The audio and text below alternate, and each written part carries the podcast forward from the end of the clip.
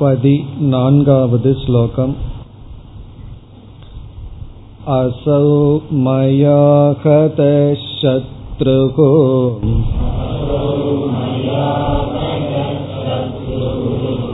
हनिष्ये चापराणपि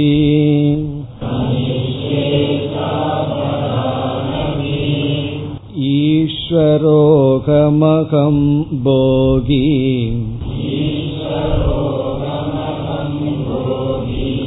सिद्धोऽहं बलवान् सुखी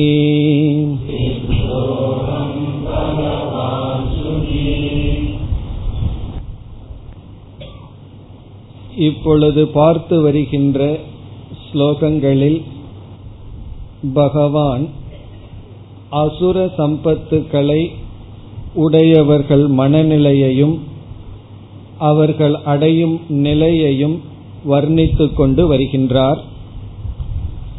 தெய்வீ சம்பத் என்ன என்பதை முதலில் கூறினார். நட்பண்புகளெல்லாம் நம்மிடம் எவைகளெல்லாம் இருக்க வேண்டும் என்று கூறி எந்த தீய குணங்கள் நம்மிடம் இருக்கக்கூடாது என்று தெரிந்து கொள்வதற்காக அந்த தீய குணங்கள் எவைகள் அவைகளை உடையவர்கள் எப்படி நடந்து கொள்வார்கள் என்பதை இப்பொழுது கூறிக்கொண்டு வருகின்றார். கீதையில் பல இடங்களில் தெய்வீ சம்பத்தை பகவான் கூறிவிட்டார். இந்த இடத்தில் மட்டும்தான் அசுர சம்பத் என்ற தலைப்பில் தீய குணங்களை விஸ்தாரமாக கூறி வருகின்றார். அதில் பதிமூன்றாவது ஸ்லோகத்தில் ஆரம்பித்து பதிமூன்று பதினான்கு பதினைந்து இந்த மூன்று ஸ்லோகங்களில் தீய குணங்களை உடையவர்கள் எப்படியெல்லாம் பேசுவார்கள். அவர்களுடைய கொள்கை என்ன என்பதை கூறி வருகின்றார். அதில் பதிமூன்றாவது ஸ்லோகத்தில் ஆசையானது விளக்கப்பட்டது. எனக்கு இவ்வளவு பொருள் இருக்கின்றது. இனிமேல் என்னுடைய ஆசையை நான் பூர்த்தி செய்வேன். இன்னும் பொருளை வளர்த்தி கொள்வேன் என்று அவர்களுடைய காமமானது விளக்கப்பட்டது. பொதுவாக இங்கு காமம் என்பது பொருள் மீது உள்ள பற்று. இந்த பதினான்காவது ஸ்லோகத்தில் அவர்களுடைய குரோதத்தை பகவான் வர்ணிக்கின்றார். அசௌ மயா ஹத சத்ருகு. இந்த பகைவன் என்னால் அழிக்கப்பட்டு விட்டான். அசௌ சத்ருகு இந்த பகைவனை நான் அழித்து விட்டேன். ஹனிஷ்யே அபரானபி. மீண்டும் மற்ற பகைவர்களையும் நான் அழிக்கப் போகின்றேன் என்று முதல் வரியில் அவர்களுடைய குரோதத்தை பகவான் வர்ணிக்கின்றார். இவ்விதம் அவர்கள் பேசுவார்கள். இவனை நான் அழித்து விட்டேன் மற்றுமுள்ள பகைவனை நான் அழிக்கப் போகின்றேன். சென்ற வகுப்புல பார்த்தோம் பகைவர்கள் என்பவர்கள் நமக்கு நம்முடைய ஆசைக்கு தடையாக இருப்பவர்கள். அவர்கள்தான் நமக்கு பகைவர்கள். ஒரு பகைவன் நமக்கு இருந்தால் நமக்கு நம்முடைய ஆசைக்கு ஒரு தடை நம் முன் இருக்கின்றது. இப்ப இவர்கள் வந்து பகைவர்களை அழிக்க வேண்டும் என்று தன்னுடைய ஆசையை பூர்த்தி செய்ய தடை இருக்கக்கூடாது என்று ஒருவனை அளிக்கும் பொழுது அந்த பகைவனுடைய நண்பர்கள் உறவினர்கள் அனைவரும் பகைவர்களாகி விடுகிறார்கள். அப்போ இவர்கள் எப்படி தோல்வியை அடைகிறார்கள் என்றால் ஒரு பகையை நீக்க அவர்களை அழிக்க போய் பல பகைவர்களை உருவாக்கி கொள்கின்றார்கள். இவ்விதம் அவர்கள் குரோத வசத்தில் இருக்கிறார்கள். பிறகு இரண்டாவது வரியில் ஈஸ்வரக அகம். இந்த அசுரர்கள் சொல்கிறார்கள் நான் ஈஸ்வரன். நானே ஈஸ்வரனாக இருக்கின்றேன். இப்ப நான் ஈஸ்வரன் என்றால் இந்த இடத்துல ஈஸ்வரன்கிற சொல்லுக்கு எனக்கு அனைத்து உரிமையும் இருக்கின்றது. ஐ ஆம் த கண்ட்ரோலர் அனைவரையும் நான் கட்டுப்படுத்துபவன். எனக்கு கீழ்ப்படிதான் அனைவரும் செயல்பட வேண்டும்.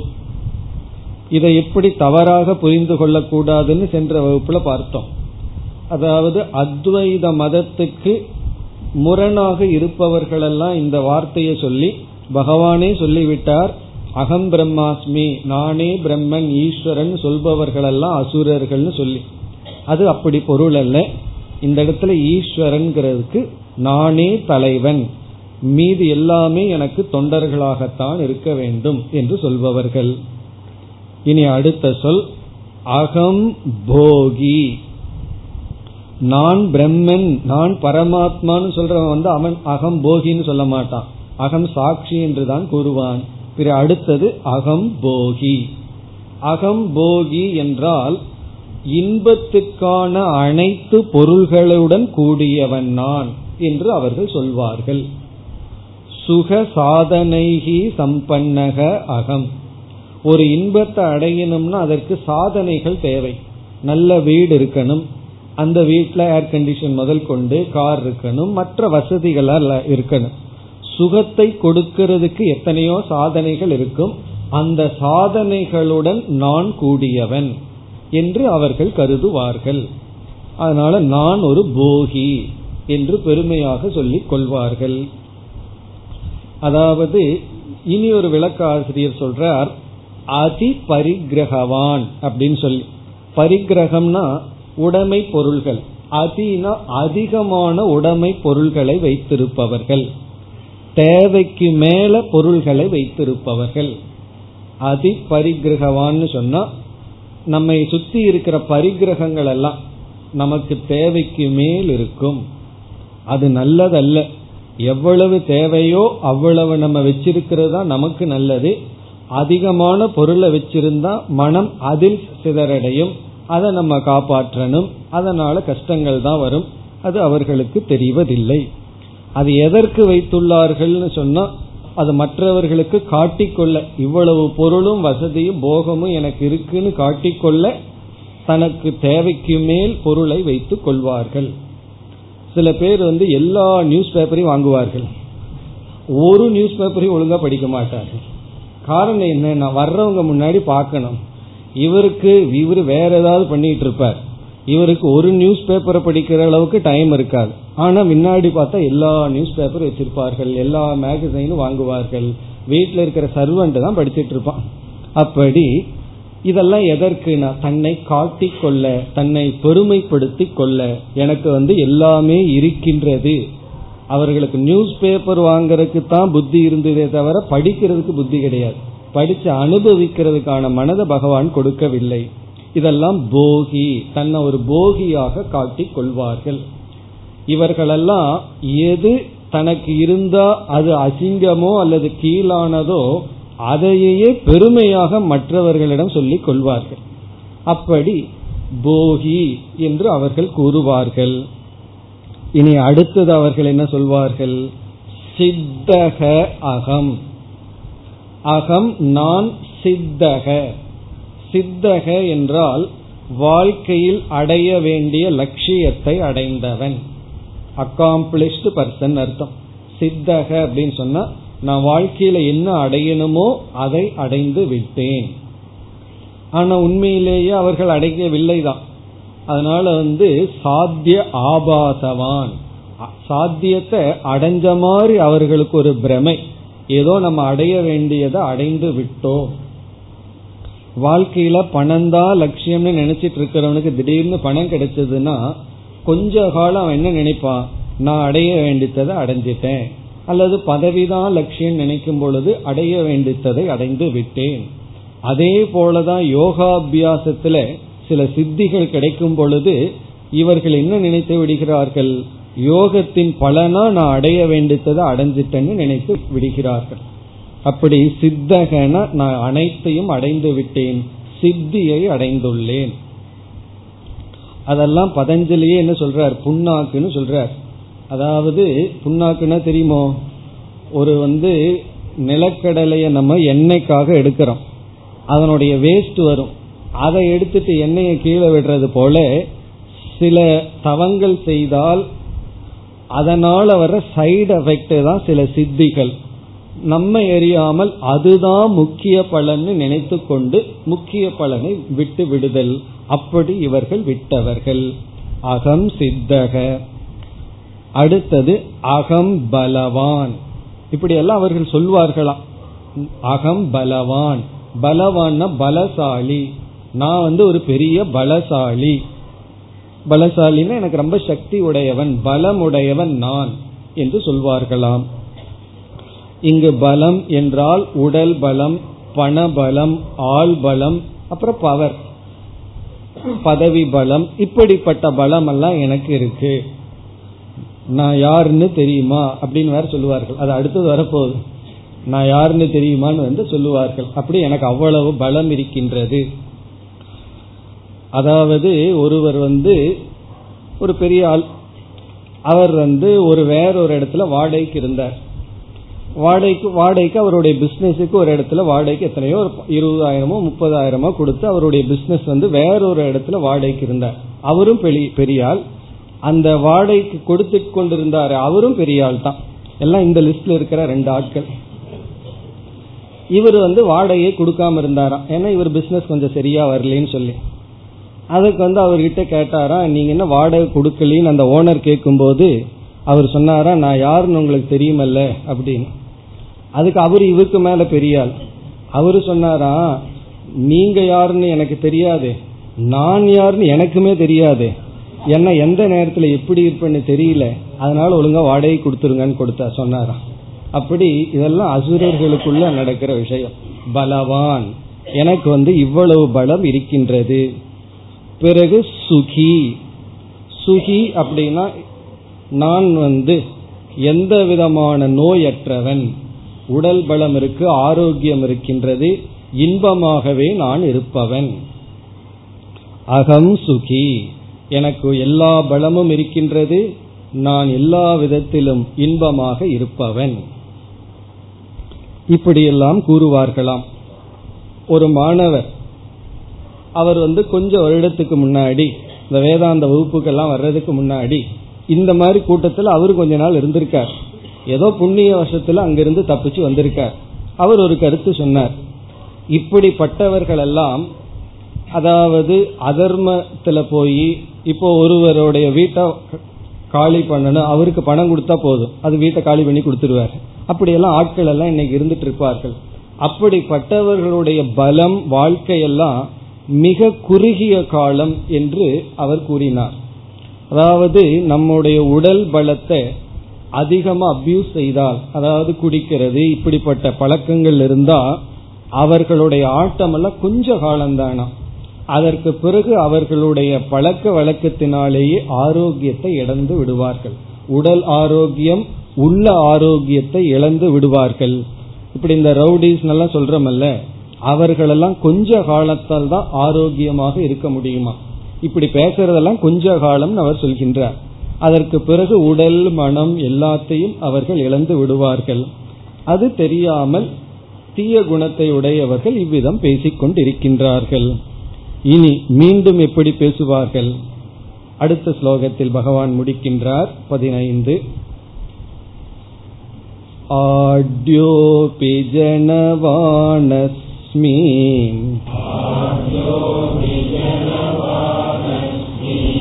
कोऽन्योऽस्ति सदृशो मया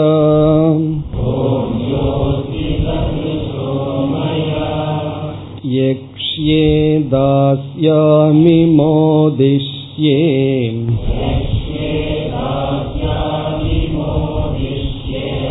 इत्यज्ञानविमोहिताः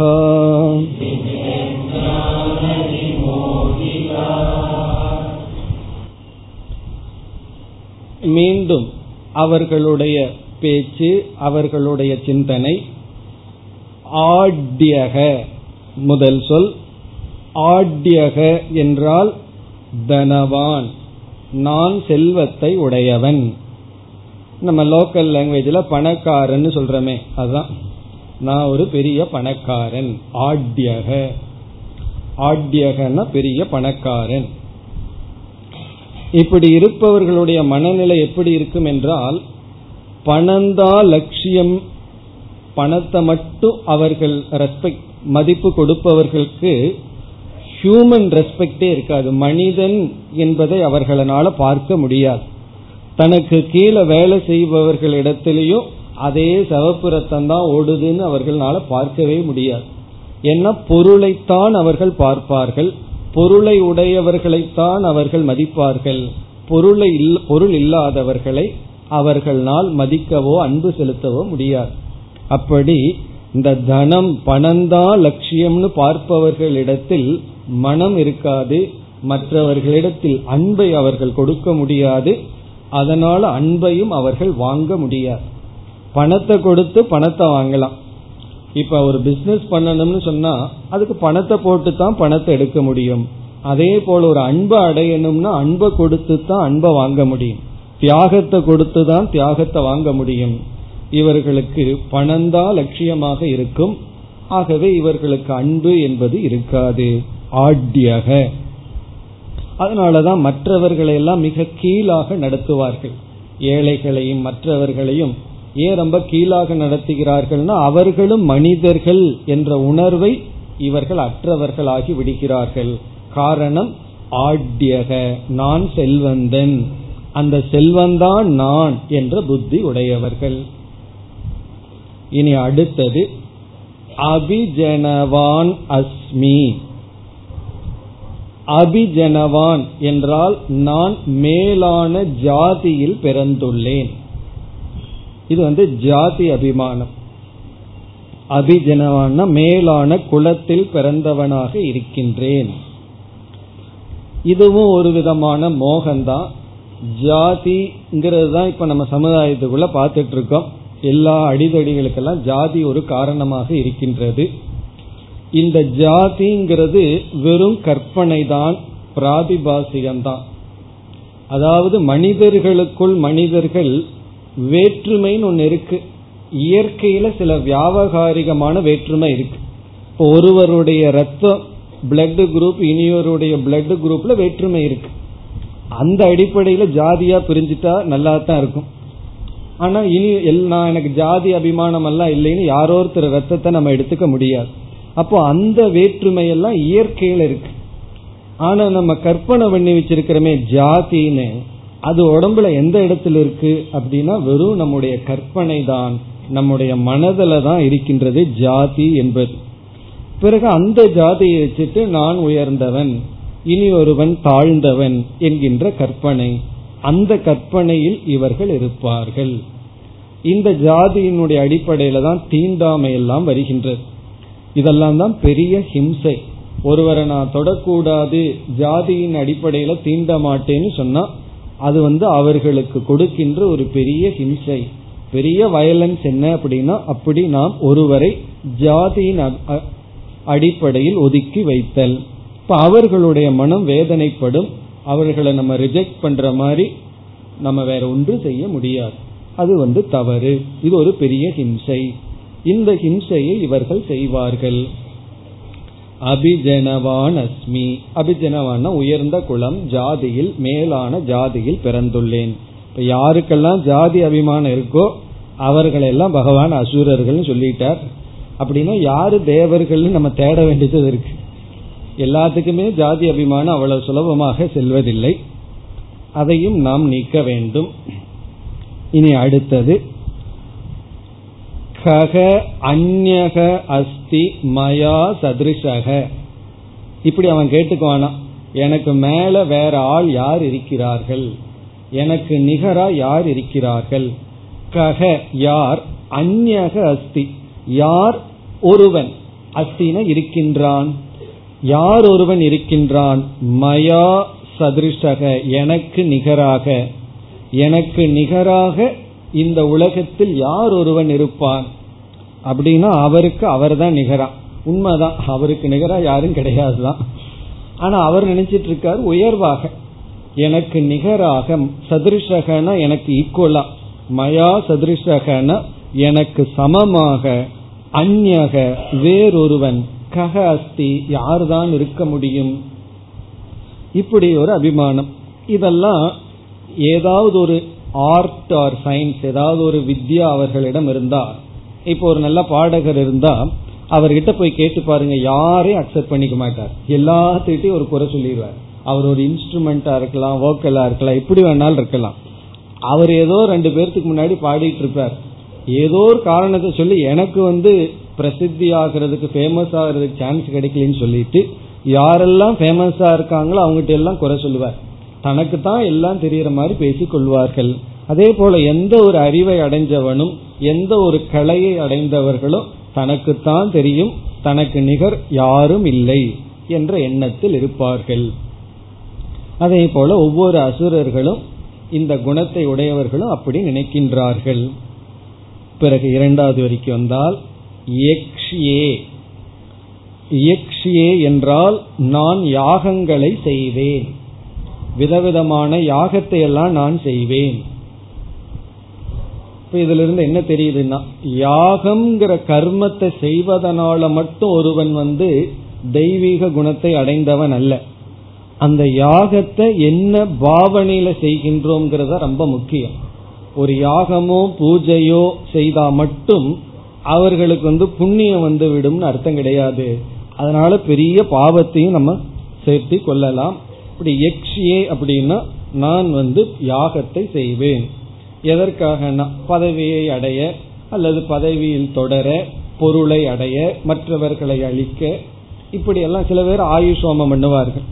ஆயுஷை வளர்க்க ஆயுளை வளர்க்க இப்படியெல்லாம் எக்ஷியே நான் விதவிதமான யாகத்தை செய்வேன். வெறும் யாகம் மட்டும் நமக்கு வந்து புண்ணியம்ங்கிற பலனை கொடுக்காது. ஆனால் யாகம்ங்கிறது ஒரு விதமான கர்மம்.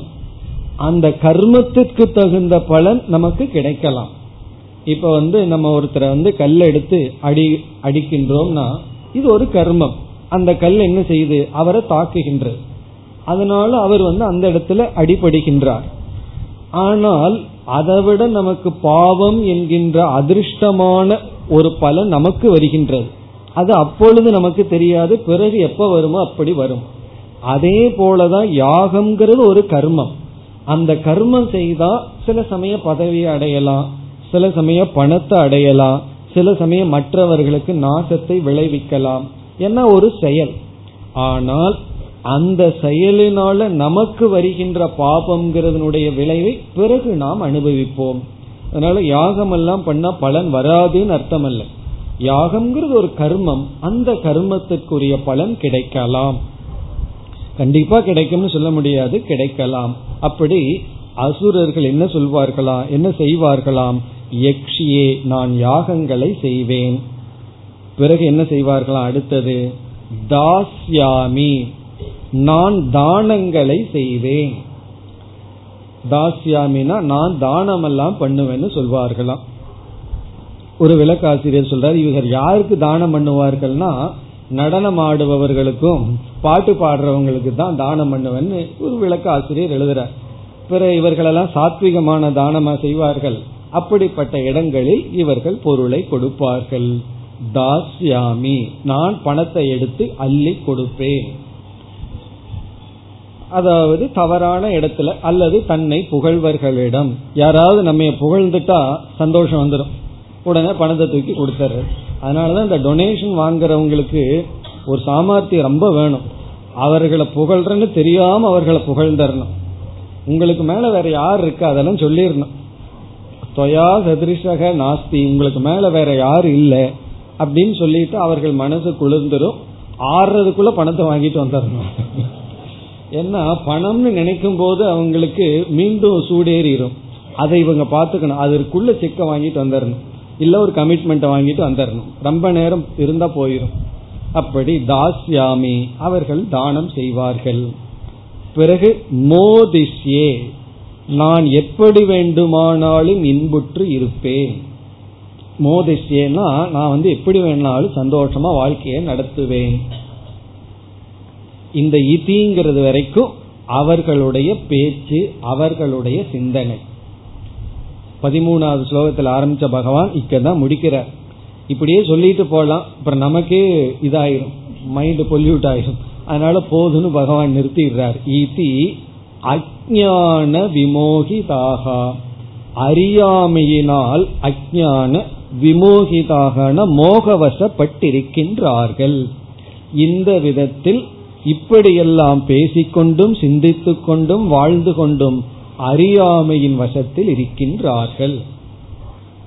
இனி மேலும் இந்த அத்தியாயம் முடியும் வரை அவர்களைத்தான் வர்ணிக்கின்றார். அடுத்த ஸ்லோகம் பதினாறு. அநேகச்சித்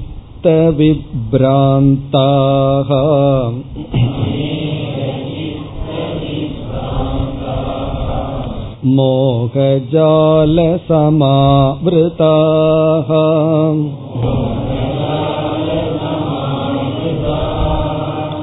प्रसक्ता कामभोगेषु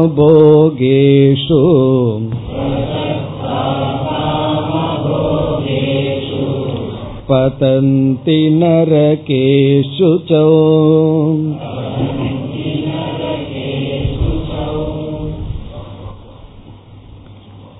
அவர்களுடைய மனமும் அவர்கள் அடைகின்ற நிலையையும் பகவான் கூறுகின்றார். அவர்கள் எப்படிப்பட்டவர்களாக இருந்து கொண்டிருக்கிறார்கள்? கடைசியில் அவங்களுக்கு என்ன கிடைக்கின்றது? அவர்களுடைய கதி. அநேக சித்த விப்ராந்தாகா. அநேகம்ன விதவிதமான சித்தம் என்றால் எண்ணங்கள். விதவிதமான எண்ணங்களினால் இங்க எண்ணங்கள்னா ஆசைகள். விப்ராந்தாகன மோகத்தை அடைந்தவர்கள். விதவிதமான எண்ணங்களினால் மோகத்தை அடைந்தவர்கள். அவர்களுடைய எண்ணங்களிலேயே அவர்கள் கட்டுண்டு இருக்கின்றார்கள். இந்த சிலந்தி வலை இருக்கு. காட்டுல எல்லாம் ஃபாரஸ்ட்ல இருக்கிற சிலந்தி வலை வந்து இங்க ஊர்ல இருக்கிறத விட ரொம்ப ரொம்ப ரொம்ப ஸ்ட்ராங்கானது அதிலிருந்து தான் இந்த புல்லட் ப்ரூஃபே பண்றாங்களாம். அவ்வளவு தூரம் ஸ்ட்ராங் அதுல கையில வந்து நம்ம அதை எடுத்து பண்ண முடியாது. அற்று வைக்க முடியாது. அப்படி அவர்களுடைய எண்ணங்கள் வந்து சிலந்தி வளைய போல. விப்ராந்தாகனா அந்த வலைக்குள் உட்பட்டவர்கள். விதவிதமான எண்ணங்களினால் அவர்கள் குழம்பி இருக்கின்றார்கள். அதையே அடுத்த சொல்லில் கூறுகின்றார் மோக ஜால சமாவிருதாக ஜாலம்னா நெட் வலை. மோகம்னா இந்த இடத்துல அறியாமை. மோகம் என்கின்ற வலைக்குள் சமாவிருதாக மூடப்பட்டிருக்கின்றார்கள். இவர்களுக்கெல்லாம் உபதேசம் பண்றதுங்கிறது ரொம்ப கடினம். காரணம் என்ன? அங்க பூல் ப்ரூஃபோடு இருக்கும். மண்டையோடு எப்படி எவ்வளவு கடினமா இருக்கோ அது போல அவர்கள் வந்து மோகம் அவ்வளவு ஸ்ட்ராங்கா அவர்களிடம் இருக்கின்றது. அப்படி அவர்கள் மோகத்தினுடைய வசத்தில் இங்க மோகம்னா ஆசை அறியாமை. அந்த ஜாலத்தில் இருக்கின்றார்கள். பிறகு இரண்டாவது வரியில் பிரசக்தாக காமபோகேஷு பிரசக்தாகன இந்த இடத்துல அடிமைப்பட்டு இருக்கின்றார்கள். பிரசக்தாக எதில்? காமபோகேஷு காமபோகத்தில் அவர்கள் எதையெல்லாம் இன்பம்னு நினைக்கின்றார்களோ அந்த இன்பத்தை அனுபவிப்பதில் அடிமைப்பட்டு இருக்கின்றார்கள். நம்ம என்ன நினைக்கிறோம்? ஃப்ரீடம் அப்படிங்கிறது நாம என்ன விரும்புறோமோ அதை செய்யறது தான் ஃப்ரீடம் நினைக்கிறோம். ஆனா ஃப்ரீடத்துக்கு கொடுக்கிற லட்சணம் என்ன தெரியுமோ? என்ன செய்யணுமோ அதை செய்ய முடிகிறது தான் freedom freedom is not what we like to do நம்ம என்ன செய்ய விரும்புறோமோ அதை செய்யறதுக்கு சந்தர்ப்பம் கிடைக்கிறது ஃப்ரீடம் அல்ல.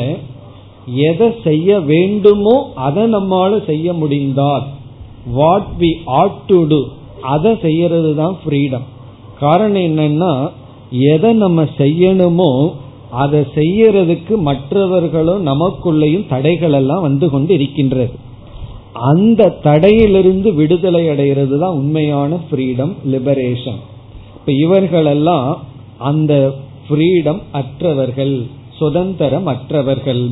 அதனால பிரசக்தாகா என்றால் அதற்கு அடிமைப்பட்டு இருக்கின்றார்கள். உபனிஷத் வந்து இப்படிப்பட்டவர்களை வர்ணிக்கும் தேவானாம் பசுகு என்று வர்ணிக்கும். தேவர்களுக்கு இவர்கள் பசுவை போல. எப்படி நமக்கு வந்து ஆடு மாடெல்லாம் இருக்கு. அது வந்து நமக்கு அடிமைப்பட்டு தான் இருக்கு. நம்ம என்ன சொல்றோமோ அதுதான் கேட்கணும். அதுக்கெல்லாம் லீவ் எடுக்க முடியாது. நம்ம லீவ் கொடுத்தா உண்டு. இல்ல அப்படின்னா அது இஷ்டத்துக்கெல்லாம் லீவ் எடுக்க முடியாது. இன்னைக்கு ஞாயிற்றுக்கிழமை என்ன ஏர்ல பூட்ட வேண்டாம் சொல்ல முடியாது.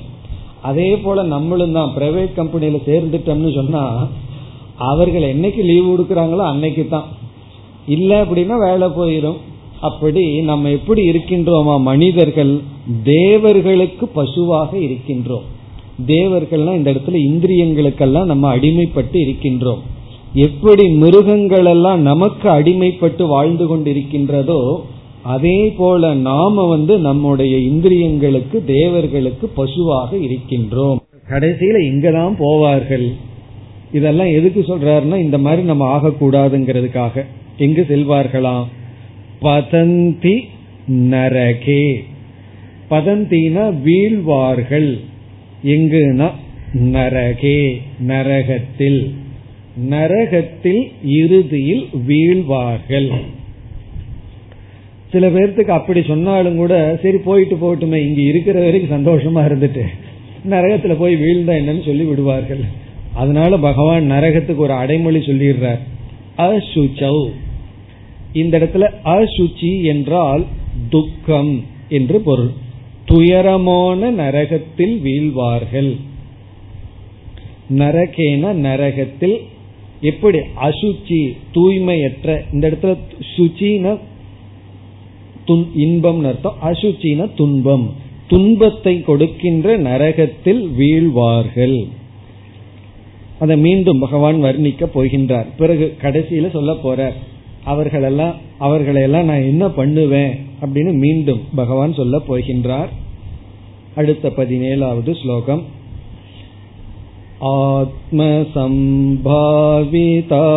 आत्मसम्भावितास्तब्धाः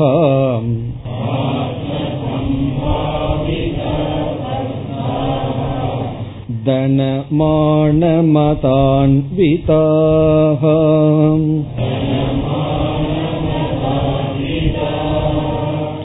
यजन्ते नाम यज्ञैस्ते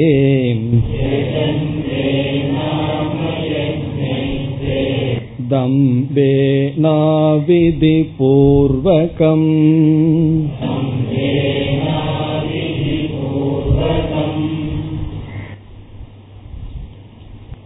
ஆத்ம சம்பாவிதாக இதெல்லாம் அசுரர்களுடைய குணம்தான் இந்த குணத்தை கேட்ட உடனே இதுவரைக்கும் ரொம்ப பேர் வந்து ஒருவர் சொன்னார் இதுக்கு முன்னாடி வரைக்கும் நான் அசுரன் லிஸ்ட்ல இல்லைன்னு நினைச்சிட்டு இருந்தேன். இத கேட்ட உடனே நானும் அதுல சேர்ந்துட்டேன் அப்படின்னு சொன்னார்.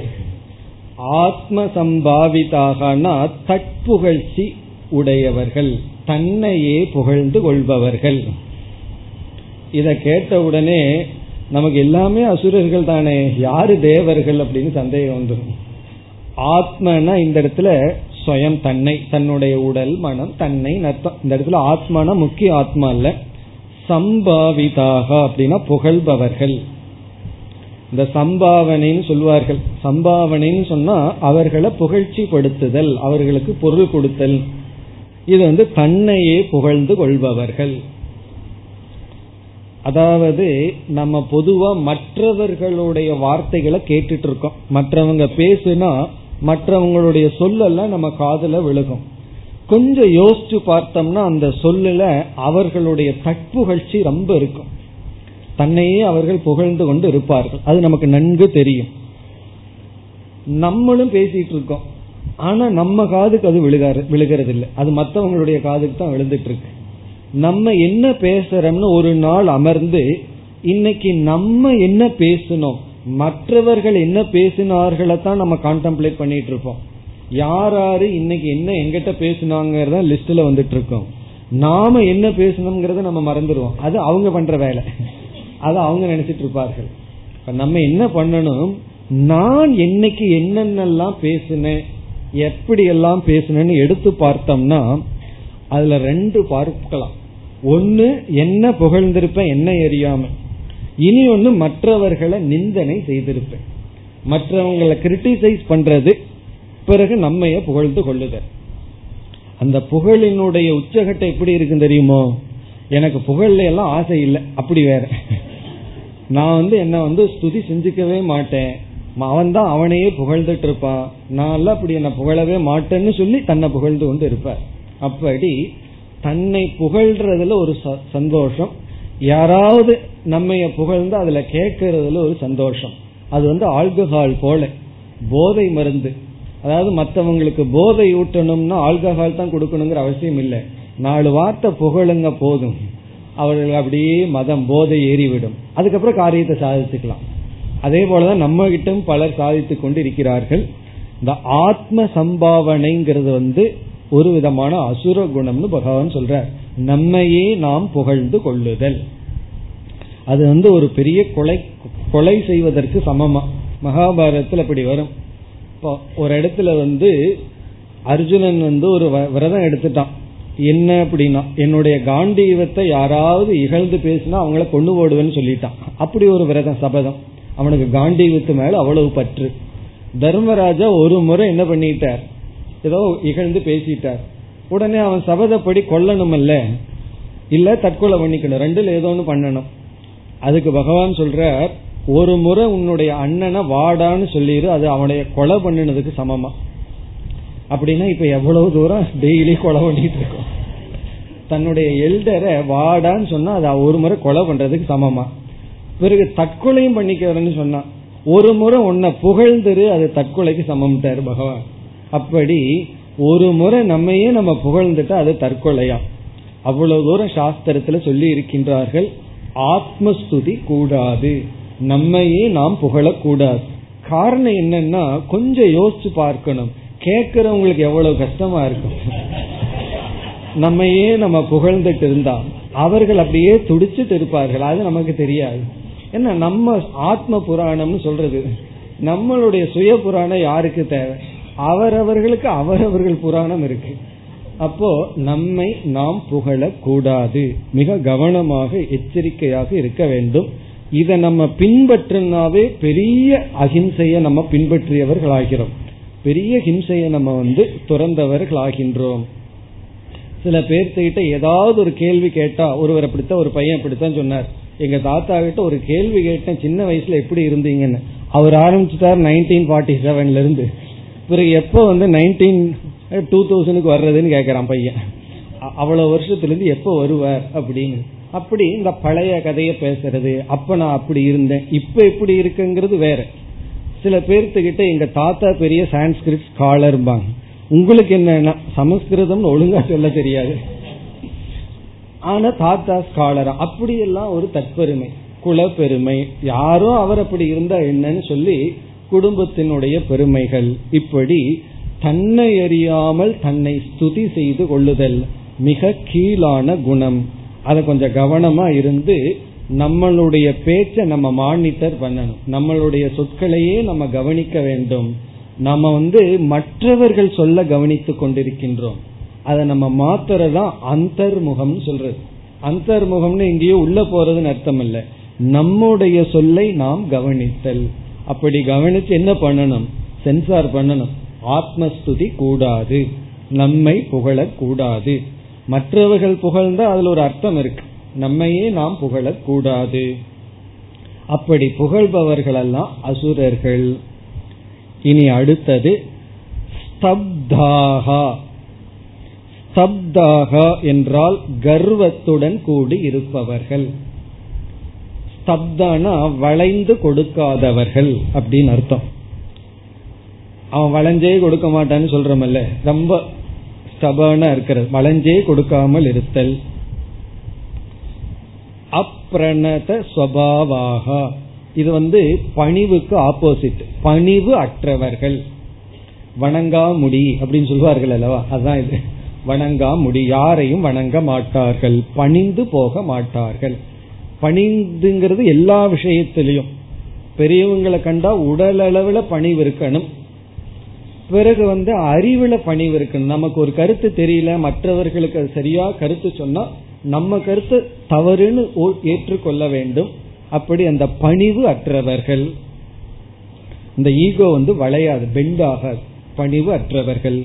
இப்ப இது என்ன ஆகும் அப்படின்னு சொன்னா இது வந்து ஞானத்துக்கு தடையாக இருக்கு. இந்த பணிவில்லை கர்வமா இருக்கிறதுனால பாவம் வர்றதுங்கிறது ஒரு பக்கம். எங்கு நமக்கு அந்த பணிவில்லையோ கர்வம் இருக்கின்றதோ அங்கு அறிவை அடைய முடியாது. இப்போ ஒருவருக்கு வந்து செல்வ ரொம்ப இருக்கு. கர்வம் வந்துடுதுன்னு சொல்லுவோம். வைத்துக் கொள்வோமே. செல்வத்துலதான் அவர் ரிச்சா இருக்காரே தவிர அறிவுல புவரா இருக்கார். அறிவுல ஜீரோ செல்வத்துலதான் வந்து அவர் பெரிய ஆளா இருக்கார். அப்போ என்ன ஆகும்? அந்த செல்வத்தினுடைய செருக்கு எல்லா இடத்திலையும் வியாபிச்சிடும் அறிவுடையவர்களை பார்த்தாலும் இவர் பணிய மாட்டார். காரணம் என்னன்னா இந்த செல்வ செருக்குனால பணிவு வருவதில்லை. இப்ப அறிவுடையவர்களிடம் இவருக்கு பணிவு இல்லைன்னா அவர்கள் அறிவை கொடுக்க மாட்டார்கள். சரியான அறிவை உடையவர்கள் கொடுக்க மாட்டார்கள். காரணம் என்னன்னா பணிவில்லாதவர்களுக்கு அறிவு போகாதுன்னு அவர்களுக்கு தெரியும். ஆகவே வினயம் இல்லை என்றால் நமக்கு ஞானம் வராது. பிறகு சேவையெல்லாம் நம்ம செய்ய முடியாது. அறிவை நம்ம வாங்க முடியாது. என்ன சொல்வார்கள் தெரியுமோ? நான் உபநிஷத்து படிக்கணும்னு எல்லாம் சொல்கிறார்கள். நானும் படிக்க விரும்புறேன். நான் வேணா கார் அனுப்புறேன். நீங்க எங்க வீட்டுக்கு வந்து உபநிஷத் சொல்லி கொடுத்துட்டு போங்கன்னு சொல்லுவேன் அதற்கு வந்து உபனிஷத் சொல்றவருடைய உபனிஷத் எப்படி இருக்கும்? அது அசுரர்களுடைய உபனிஷத்தா இருக்கும். அதனால அந்த உபனிஷத்து தான் அவர்களுக்கு போகும். அப்ப சரியான உபனிஷத் அவர்களுக்கு கிடைக்காது. காரணம் என்னன்னு சொன்னா பணிவோடு சேவையில கிடைக்கிற அறிவு தான் சரியான அறிவாக இருக்கும். அப்படி ஸ்தப்தாக. அவர்களுடைய டிசிஷனை மாற்றி கொள்ள மாட்டார்கள் விட்டு கொடுக்க மாட்டார்கள். பிடிவாதம்னு சொல்றமே. அப்படி பிடிவாத சுரூபமாக இருப்பார்கள். பிறகு தன மான மத அன்பிதாகா தனம் ஏற்கனவே சொன்ன கருத்து தான் பொருள் அந்த பொருளினால வர்ற கர்வம். மானம் என்றால் தன்னையே உயர்வாக நினைத்து கொள்ளுதல். இதெல்லாம் இந்த ரிலீஜியன்ல இருக்கிறவங்களுக்கு வர்ற ப்ராப்ளம் சில பேர் வந்து உபாசகர்களாக இருப்பார்கள். பூஜை எல்லாம் பண்ணி கொண்டு இருப்பார்கள் அதனால மற்றவர்களை காட்டிலும் தன்னை ரொம்ப உயர்ந்தவன் மற்றவர்கள் தன்னை வணங்கணுங்கிற எண்ணம் எல்லாம் வந்து விடும். இந்த அசுரர்கள்னா அவர்கள்லாம் விபூதி வைக்க மாட்டார்கள் அப்படியெல்லாம் கிடையாது. பெரிய விபூதி வச்சுட்டும் அசுரர்களா இருக்கலாம். அவர்கள் வந்து ரிலீஜியஸா இருந்து கொண்டும் இப்படிப்பட்ட எண்ணத்துடன் அவர்கள் இருக்கலாம். இப்ப மானம் அப்படின்னா சில தவங்கள் செய்து பூஜைகள் எல்லாம் செய்து அதனால தன்னை உயர்ந்தவன் தான் ரொம்ப தூய்மையானவன் மற்றவர்கள் எல்லாம் இழிவானவர்கள் என்ற கர்வத்துடன் கூடி இருப்பவர்கள். பிறகு மதம். மதம் என்றால் மற்றவர்களை மதிக்காமல் இருத்தல். அது உட்கார்ற விதமே அப்படி இருக்கும். அவர்கள் அமர்கின்ற விதம் மற்றெல்லாம் மற்றவர்களுக்கு ரெஸ்பெக்ட் கொடுக்காமல் மதிக்காமல் இருத்தல். இங்க வந்து தனத்தினாலும் மானத்தினாலும் மதத்தை அடைந்தவர்களாக இருக்கிறார்கள். அன்பிதாகன கூடி இருப்பவர்கள். பொருளினாலும் பிறகு மற்ற சில தவத்தினாலும் மதத்தை அடைந்து அந்த மதத்துடன் கூடி இருப்பவர்கள். இனி இரண்டாவது வரியில் யஜந்தே நாம யஜ்ஞைகி தே. தே அவர்கள் யஜந்தே. அவர்களும் யாகங்கள் செய்வார்கள் பூஜைகள் செய்வார்கள். அந்த யஜ்யத்துக்கு பகவான் கொடுக்கிற பேர் நாம யஜ்ஞைகி நாம யஜ்ஞைகினா பேருக்குன்னு நம்ம சொல்றோமே. அதுதான் சமஸ்கிருதத்துல நாம யஜ்யம் நாம யஜ்யம்னா பேருக்கு தான் அது யஜ்யம் அது அப்படியே கரெக்டா தமிழ்லயும் நம்ம சொல்றோம். நாமம்னா பேரு. நாம யஜ்யம்னா பெயரளவில் அவர்களுக்கு யஜ்யத்தை செய்வார்கள். அப்படின்னா அது சரியான யஜ்யம் அல்ல. தவறான யஜ்யம் தான் அப்படின்னு இங்கு சொல்கின்றார் பகவான். தே நாம யஜ்ஞி எஜந்தே பேருக்கு ஒரு யஜ்யமாக தெரிகின்றதே தவிர உண்மையான யஜ்யம் அல்ல. பிறகு எப்படி அந்த யாகத்தை செய்வார்கள்? தம்பேன அவிதி பூர்வகம் தம்பேன என்றால் தன்னுடைய பெருமையை காட்டிக்கொள்ள. தன்னுடைய பெருமையை காட்டிக்கொள்ள காட்டிக்கொள்ற விதத்துல யாகத்தை செய்வார்கள்.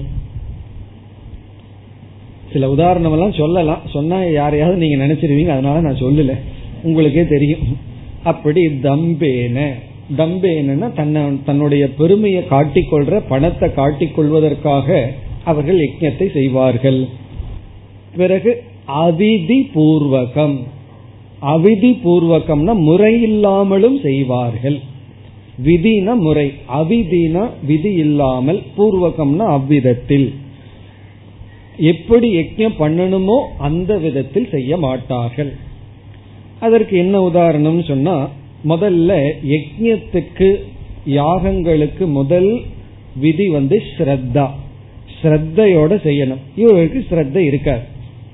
யஜ்ய வாட்டுக்கு யஜ்யம் நினைச்சிட்டு இருக்கு இவர் வாட்டுக்குள்ள காஃபி டீ வேற ஏதாவது குடிச்சிட்டு இருப்பார் அப்ப ஸ்ரத்தையே இருக்காது. ஸ்ரத்த இல்லாமல் இருந்தா விதி பூர்வகம் அல்ல.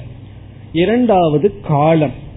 இவர்களுக்கு எந்த டைம்ல செய்ய விரும்பமோ அது அந்த டைம்ல செய்யணும் ஆர்டர் கொடுத்துருவாங்க. யஜ்யத்துக்குன்னு ஒரு காலம் இருக்கு. அந்த காலத்துல செய்யணும். அந்த காலத்தை இவர்கள் கண்டுகொள்ள மாட்டார்கள். பிறகு மந்திரம். அந்த மந்திரத்தை கண்டிப்பா சொல்லி ஆகணும். அந்த மந்திரத்துக்கெல்லாம் முக்கியத்துவம் கொடுக்க மாட்டார்கள். அது எப்படின்னு சொன்னா அந்த ரித்விக்கு கிட்ட சொல்லி விடுவார்கள் இந்த நேரத்துக்குள்ள முடிச்சிருன்னு சொல்லி. அவருக்கு என்ன நல்லதுதான். சரி நீங்க முடிக்க சொன்னா நான் முடிச்சிடுறேன்னு சொல்லி ஆரம்பமும் முடிவும் சொல்லிடுவார் மந்திரத்துல. இடையில எல்லாம் அவர் முடிச்சிடுவார். அப்படி மந்திரம் ஒழுங்கா இருக்காது. பிறகு திரவியம். இந்த யாகத்துக்கு இந்த பொருளை தான் பயன்படுத்தணும்னு இருக்கு. அதுல இவர்கள் காம்ப்ரமைஸ் பண்ணிடுவார்கள். நெய் ஊத்தணும்னு இருக்கும். நெய் விலை அதிகம் டால்டாவை ஊத்து. என்னமோ தீ எரியணும் அவ்வளவுதானே. அதனால திரவியத்துல இவங்க காம்ப்ரமைஸ் பண்ணிடுறது. இதெல்லாம் என்னன்னா இதெல்லாம் அவிதி பூர்வகம். இப்ப அதான் பண்றாங்க டால்டா தான் போயிட்டு இருக்கு நெய்யெல்லாம் கிடையாது. அப்படி திரவியத்துல காம்ப்ரமைஸ் பண்றது. பிறகு ரித்துவிக். ஒரு சில யாகத்தை அந்த யாகத்தை நல்லா கற்றவர்கள் தான் செஞ்சு வைக்கணும். இப்ப சுதர்சன ஹோமம் எல்லாம் இருக்குன்னா அதை நல்லா தெரிஞ்சவங்க தான் பண்ணணும். இந்த அறகுறை ஆள்கள் இருப்பார்களே அவர்கள் என்ன சொல்வார்கள் தெரியுமோ? நல்ல ப்ரொஃபஷனல் ரித்விக்க வச்சா தட்சிணை அதிகம். இந்த லோக்கல்ல வச்சா தட்சிணை குறைவு. அதனால சரி நீயே பண்ணிருன்றது. இவர்களுக்கு என்னமோ யஜ்யம் பண்ணணும். சரியானவங்களை வச்சு பண்ணாமல் இருத்தல். ரித்விக்ல இவர்கள் காம்ப்ரமைஸ் பண்ணுவார்கள். கடைசி காம்ப்ரமைஸ் என்ன தெரியுமோ? தட்சிணா. அந்த காலத்துல இந்த காலத்து வரைக்கும் அந்த நாலு நாவை கொடுத்து போயிட்டு வாங்க அனுப்பிச்சிடுறது. அப்படி ஒரு யாகம் செஞ்சா தட்சிணை ரொம்ப முக்கியம். யாகம்னு சொன்னாவே அந்த யாகம்ங்கிறதுக்கு அர்த்தமே திரவிய தியாக யாக யாகத்துக்கு லட்சணமே தியாகம்தான். திரவிய தியாகம் யாகம். அதாவது தியாகம் பண்றதுக்காகத்தான் ஆரம்பிச்சிருக்கு யாகமே. நம்ம என்னென்னலாம் யாகத்துல பயன்படுத்துறோமோ அந்த பொருளை ஃப்ரீயா கொடுக்கறது அரிசியை வச்சிருப்போம். கடைசியில் அதை நம்ம எடுத்து வீட்டுல வச்சுக்கிறது. அப்படி அல்ல அதை யாகம் செஞ்சு வச்சாங்களோ அவங்களுக்கு கொடுக்கணும். கொஞ்சம் மனசார அவர் சந்தோஷப்படுற மாதிரி வாழ்த்திட்டு போற மாதிரி தட்சணை கொடுக்கணும். ஆனா யாகம் முடிஞ்சு போகும்போது போ பாருங்க எல்லாம் சபிச்சுட்டு போவார்கள். இவ்வளவு கஷ்டப்பட்டு இவனுக்கு இவ்வளவுதான் இவருக்கு கொடுக்க முடிஞ்சுதான்னு சொல்லி சாபம் வாங்கிட்டு போவார்கள். இப்ப யாகம் இவர்களுக்கு என்ன கொடுத்ததுன்னா அதனாலதான் பகவான் நாம யஜ்ஞி இப்படியெல்லாம் விதி இல்லாமல் இவர்கள் யாகத்தை செய்வார்கள். பிறகு மேலும் வர்ணிக்கின்றார். அகங்காரம் பலம் தர்ப்பம்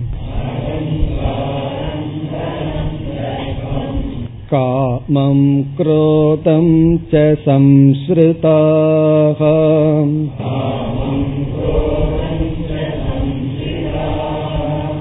मात्मपरदेहेषु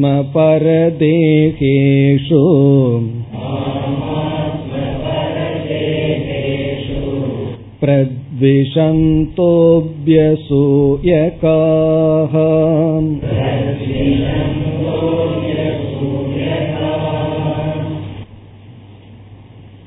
ஏற்கனவே சொன்ன கருத்துதான் முதல் வரியில் இருக்கின்றது. அகங்காரம். அவர்களுக்கு அகங்காரம் இருக்கும். அகங்காரம் சொன்ன இந்த இடத்துல சரீரத்தை நான் நினைக்கிறதல்ல. அது எல்லோருக்கும் இருக்கின்றது. அகங்காரம்னா தனக்கு அப்பாற்பட்டதை தன்னுடன் சேர்த்து கொள்ளுதல். அறிவு பணம் மற்றதையெல்லாம் தன்னோடு சேர்த்து கொள்ளுதல். வேறொரு ஆசிரியர் ரொம்ப அழகா சொல்றாரு. ஐ ஆம் சோ ஸ்பெஷல்னு நினைப்பார்களாம். எல்லாத்துக்கும் அந்த ஒரு எண்ணம் இருக்கு. நான் தான் ரொம்ப ஸ்பெஷல் அப்படின்னு ஒரு எண்ணம். மற்றவங்க எல்லாம் இல்ல. நான் வந்து ரொம்ப ஸ்பெஷல் எல்லாத்துலயும் நான் தான் தனிப்பட்டவன். அந்த தனித்தன்மை உடையவன் நான் அப்படின்னு சொல்றது.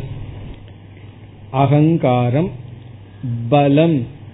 பலம் அப்படின்னு சொன்னா இந்த இடத்துல சக்தி. பணபலம் மற்ற பலம் எல்லாம் நான் கூடியவன் நினைக்கிறது. தர்ப்பம் தர்ப்பம்னாலும் கர்வம். மற்றவர்களை அவமானப்படுத்துதல். காமம் ஆசை குரோதம் வெறுப்பு கோபம். சேங்கிற வார்த்தை மீதி எல்லாம் இது போல சம்ஸ்ருதாக கூடி உள்ளவர்கள். இதெல்லாம் அவர்களிடம் இருக்கும். அகங்காரம் பலம் தர்ப்பம் காமம் குரோதம். சாங்கிறது எக்ஸெட்ரா எக்ஸெட்ரால இதுவரைக்கும் சொன்னதெல்லாம் சம்சிருதாக கூடி இருக்கும். பிறகு வந்து மீண்டும் அவர்கள் என்ன செய்வார்கள்னு இரண்டாவது வரியில் கூறுகின்றார். இப்ப இரண்டாவது வரியில கடைசி சொல்ல முதல்ல பார்ப்போம். அபியசூய காகா இரண்டாவது வரையில கடைசி சொல். அபியசூய காகான்னு சொன்னா நல்லவர்களிடம் குறை கண்டு கொண்டே இருப்பார்கள். சன்மார்க்கத்தில் இருப்பவர்களை குறை கூறுபவர்கள். அதாவது சன்மார்க்கஸ்தானாம் குணேஷு அசகமானக. நல்ல வழியில் இருக்கின்றவர்களுடைய குணத்தை பார்த்து பொறுக்காது இவர்களுக்கு.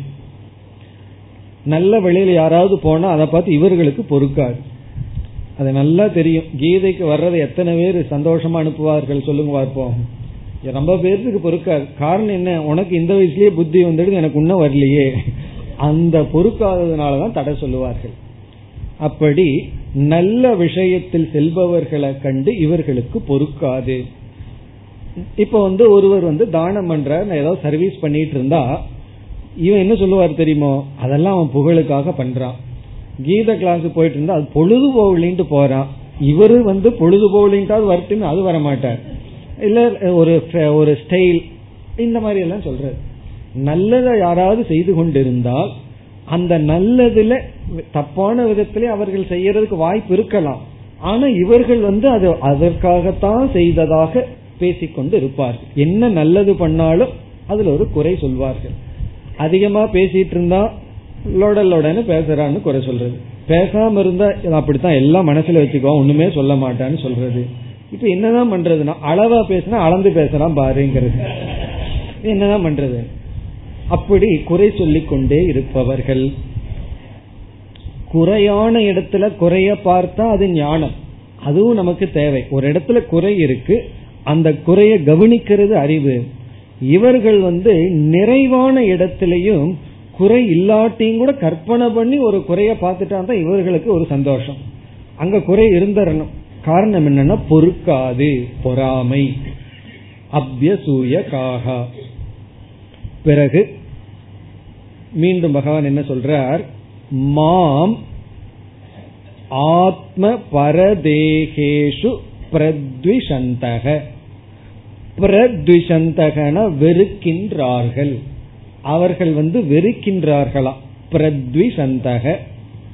யாரை? என்றால் மாம் என்னை. பகவான் சொல்றார் அவர்கள் என்னையே வெறுக்கிறார்கள். பிறகு பகவான் சொல்றார் நான் எங்கு இருக்கேன்? அதை சொல்றார் நான் எங்கு இருக்கின்ற என்னை வெறுக்கிறார்கள்? ஆத்ம பரதேகேஷு. இங்க சொல்றார் பகவான் நான் வந்து அந்த அசுரர்களுக்குள்ளேயே நான் தான் இருக்கேங்கிற அவர்களுக்குள்ளும் மற்றவர்களுக்குள்ளும் இருக்கின்ற என்னை அவர்கள் வெறுக்கிறார்கள். இப்போ ஆத்ம அப்படின்னா அவர்கள் பரண மற்ற தேகன உடல். அவர்களுடைய உடலுக்குள்ளும் மற்றவர்களுடைய உடலுக்குள்ளும் இருக்கின்ற மாம் என்னை பிரத்விசந்தக வெறுக்கின்றார்கள். இப்ப அவர்களெல்லாம் என்னை வெறுக்கின்றார்கள். நான் யார்னு சொன்னா நான் அவர்களுக்குள்ளே இருக்கின்றேன். மற்றவர்களுக்குள்ளும் இருக்கின்றேன். இப்ப எல்லா ஜீவராசிகளுக்குள்ளும் இருக்கின்ற என்னை அவர்கள் வெறுக்கின்றார்கள். இப்ப வெறுக்கிறார்கள்ங்கிறதுக்கு என்ன விளக்கம் கொடுக்கின்றார்கள் என்றால் பகவான வெறுக்கிறது அப்படிங்கிறது அவருடைய உபதேசத்தை மதிக்காமல் இருத்தல்.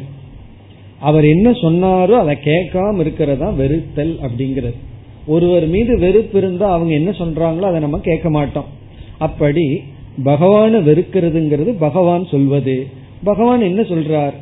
நல்ல குணங்களை அடையணும்னு சொல்றார். எப்படி வாழணும்? தர்மப்படி வாழணும்னு சொல்கின்றார். அப்படி தர்மப்படி வாழாதவர்கள். அதுதான் அவர்களை பகவானை வெறுத்தல். பகவான் வகுத்து கொடுத்த தர்ம சாஸ்திரத்தை பின்பற்றாமல் இருத்தல். இனி அடுத்த பத்தொன்பது இருபது இந்த இரண்டு ஸ்லோகத்தில் இவர்களுக்கு நான் என்ன தண்டனை கொடுக்கின்றேன் என்னை வெறுப்பவர்கள் என் சொற்படி கேளாதவர்களை நான் என்ன செய்கின்றேன்னு சொல்றார் இந்த ரெண்டு ஸ்லோகத்தில் இப்பொழுது பத்தொன்பதாவது ஸ்லோகம் तानकं द्विशतक्रूरान्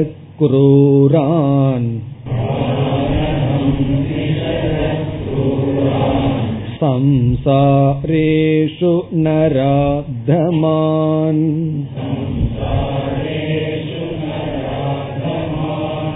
क्षिपां यजस्रमशुभान्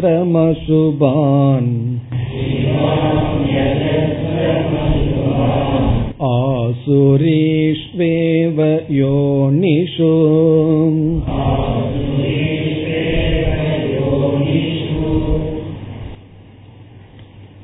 இதுவரை பகவான் சென்ற ஸ்லோகம் வரை அசுரர்களினுடைய குணத்தை வர்ணித்து வந்தார்.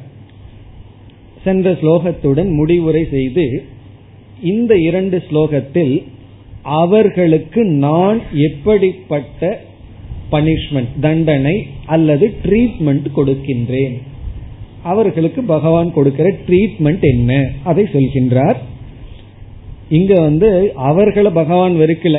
என்ன பகவானே என்ன சொல்லிட்டார்? அவர்கள் உடலுக்குள்ள நான் தான் இருக்குன்னு வேற சொல்லியிருக்காரு. அவர்கள் வந்து என் அவர்கள் உடலுக்குள் இருக்கின்ற என்னை வெறுக்கிறார்கள் பகவான் சொல்லியிருக்கார். ஆனா அவர்களுக்கு பக்குவம் வரணும்னா என்ன செய்யணும் என்றால் மீண்டும் மீண்டும் அவர்களை சம்சாரத்தில் தள்ளுகின்றேன். சம்சாரத்திற்குள்ளேயே அவர்களை நான் கொஞ்ச நாள் வச்சிருக்கேன். அப்பொழுதுதான் என்ன ஆகும்னா அவர்களுடைய அந்த அசுர சம்ஸ்காரங்கள் எல்லாம் தீரும். அந்த சம்ஸ்காரத்தை தீக்கிறதுக்கு சம்சாரத்துல போடுகிறேன்னு சொல்ற. ஒருவருக்கு வந்து தூக்கம் ரொம்ப வந்துட்டே இருந்ததுன்னு வச்சுக்கோமே. இப்ப அடுத்த பிறவியில் என்ன ஒண்ணு பேசாம பூனையா போட்டாருன்னு வச்சுக்கோமே. நல்லா தூங்கிட்டு இருப்பான். அப்படியாவது அந்த ஆசைய வாசனையை தீர்த்துக்குவான். மனுஷனா பிறக்க வச்சுட்டா தான் கஷ்டம். காரணம் என்னன்னா ஏதாவது உழைச்சாகணும். ஒருவருக்கு வந்து குரோத ரொம்ப இருக்குன்னு வச்சுக்கோமே. சிங்கம் புலியா பிறந்துட்டா கொஞ்சம் குரோதமா குரோதத்தை எல்லாம் வெளிப்படுத்தி கொள்ளலாம். அப்படி எந்த சம்ஸ்காரம் அடர்த்தியா இருக்கோ அந்த சம்ஸ்காரத்தை தீக்கிறதுக்கான சூழ்நிலையில் அவங்களை கொண்டு போய் விட்டுட்டா அவங்க ரொம்ப சந்தோஷமா இருப்பார்கள். ஆப்போசிட்டான சம்ஸ்காரத்துல போய்விட்டு அவர்கள் துயரப்படுவார்கள். அசுத்தமாவே இருப்பவர்களுக்கு தூய்மையான இடத்துல உட்கார வச்சு பாருங்க டிஸ்டர்ப் ஆயிடுவார்கள் அசுத்தமான இடத்துல உட்கார வச்சுட்டா ரொம்ப சந்தோஷமா கம்ஃபர்டபுளா இருப்பாங்க. சுத்தமா இருந்துட்டா டிஸ்டர்ப் ஆயிரு என்ன சுத்தமா இருக்குன்னு. அதே போல அமைதியா இருந்தா என்ன மசான மாதிரி அமைதியா இருக்கு சத்தமே இல்லையே. சத்தமான அவர்களுக்கு. அப்படி அதுக்கு அவர்கள் கொடுக்கிற உதாரணம் மசான மாதிரி அமைதியா இருக்கே அப்படி.